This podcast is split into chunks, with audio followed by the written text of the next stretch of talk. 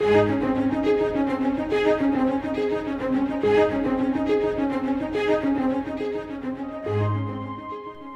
live in a changing world that is full of questions, and the answers must come from the unchanging truth of God's Word. Today, we look into Scripture with Scott Pauley to discover what the Bible says. Ask the Lord to speak to you and to give you truth to share with others.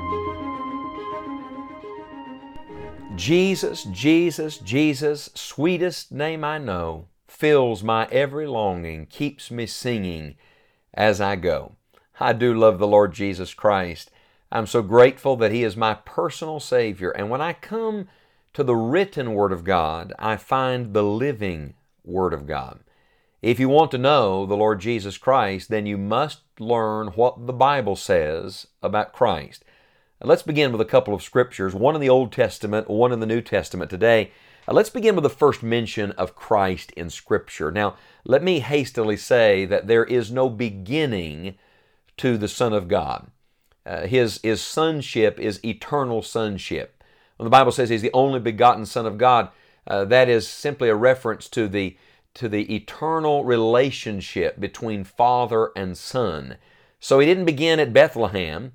He didn't even begin in the book of Genesis. No, my friend, he has always been because he is co equal, coexistent, and co eternal with the Father and the Spirit.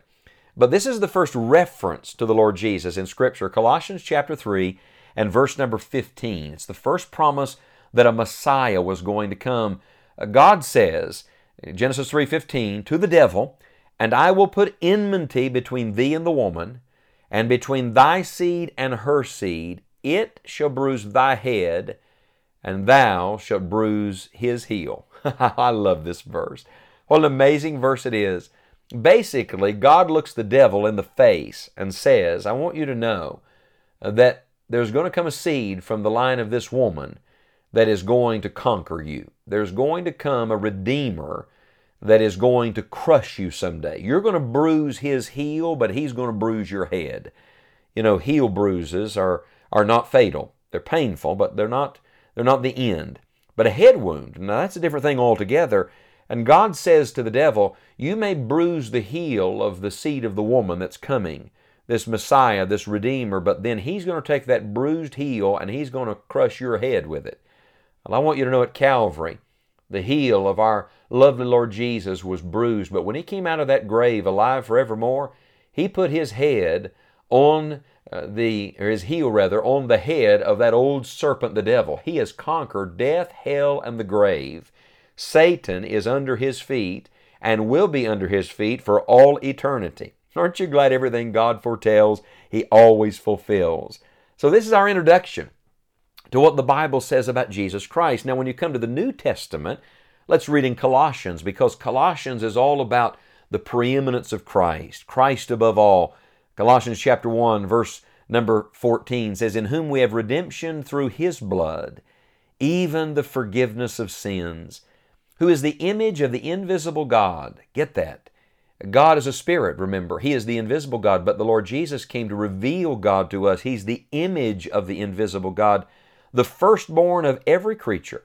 For by him were all things created that are in heaven and that are in earth, visible and invisible, whether they be thrones or dominions or principalities or powers, all things were created by him and for him, and he is before all things, and by him all things consist. And he is the head of the body, the church, who is the beginning, the firstborn from the dead, that in all things he might have the preeminence. For it pleased the Father that in him all should all fullness dwell.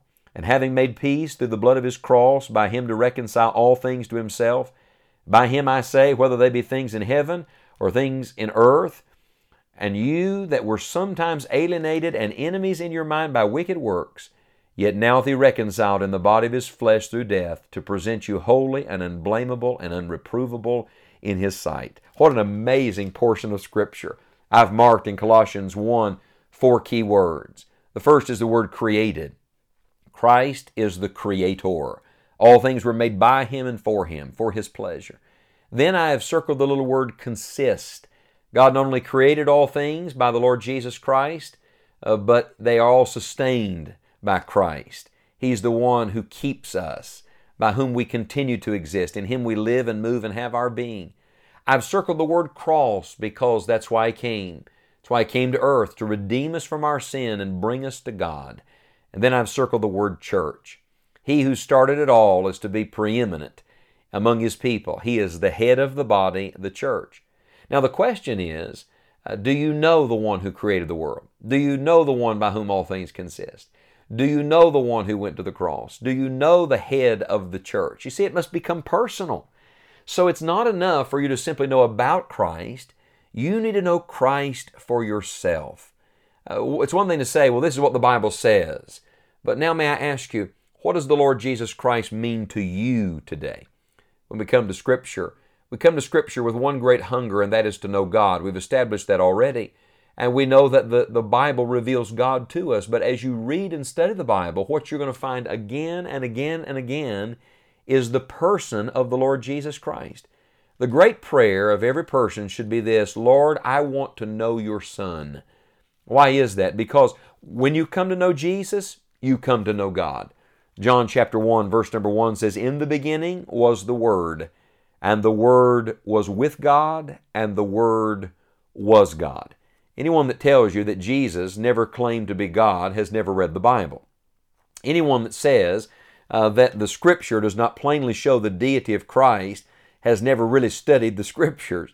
You see, the Lord Jesus Christ came to reveal His Father to us so that we could come into the family.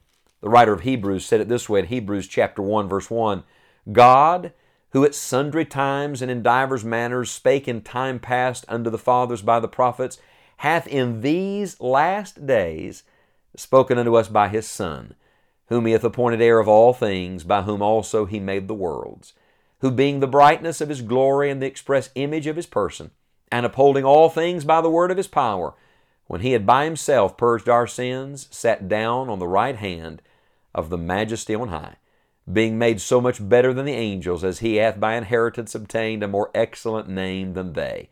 I don't know about you, that sounds a lot like Colossians 1 to me. He, he is the creator, He's the one by which things are upheld or consist. He's the one who redeemed us, the one who went to the cross, and yes, He's the head of the church. He has a name above every name, Philippians 2 says. Someday at the name of Jesus, every knee will bow. Every tongue will confess that Jesus Christ is Lord to the glory of God the Father. You see, our desire is not simply to understand the written Word, it is to know the living Word, the perfect, final, fullest expression of God to man, and that is the person of His Son, the lovely Lord Jesus Christ. I wonder today, would you speak His name? Even now, would you just say the name Jesus? Jesus, Jesus. There's no name like that name. If you don't know Him as your Savior, speak it now in faith. Jesus, save me. Jesus, come into my life. Jesus, I want to know you.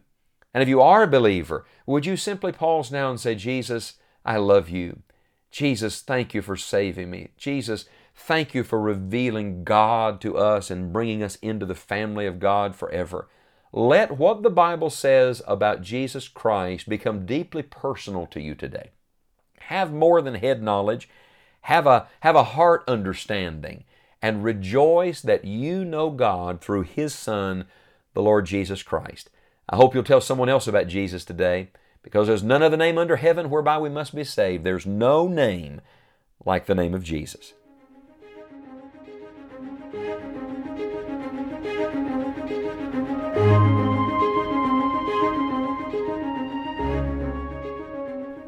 It is our prayer that your faith will be strengthened as we study God's Word and that you will share His truth with others.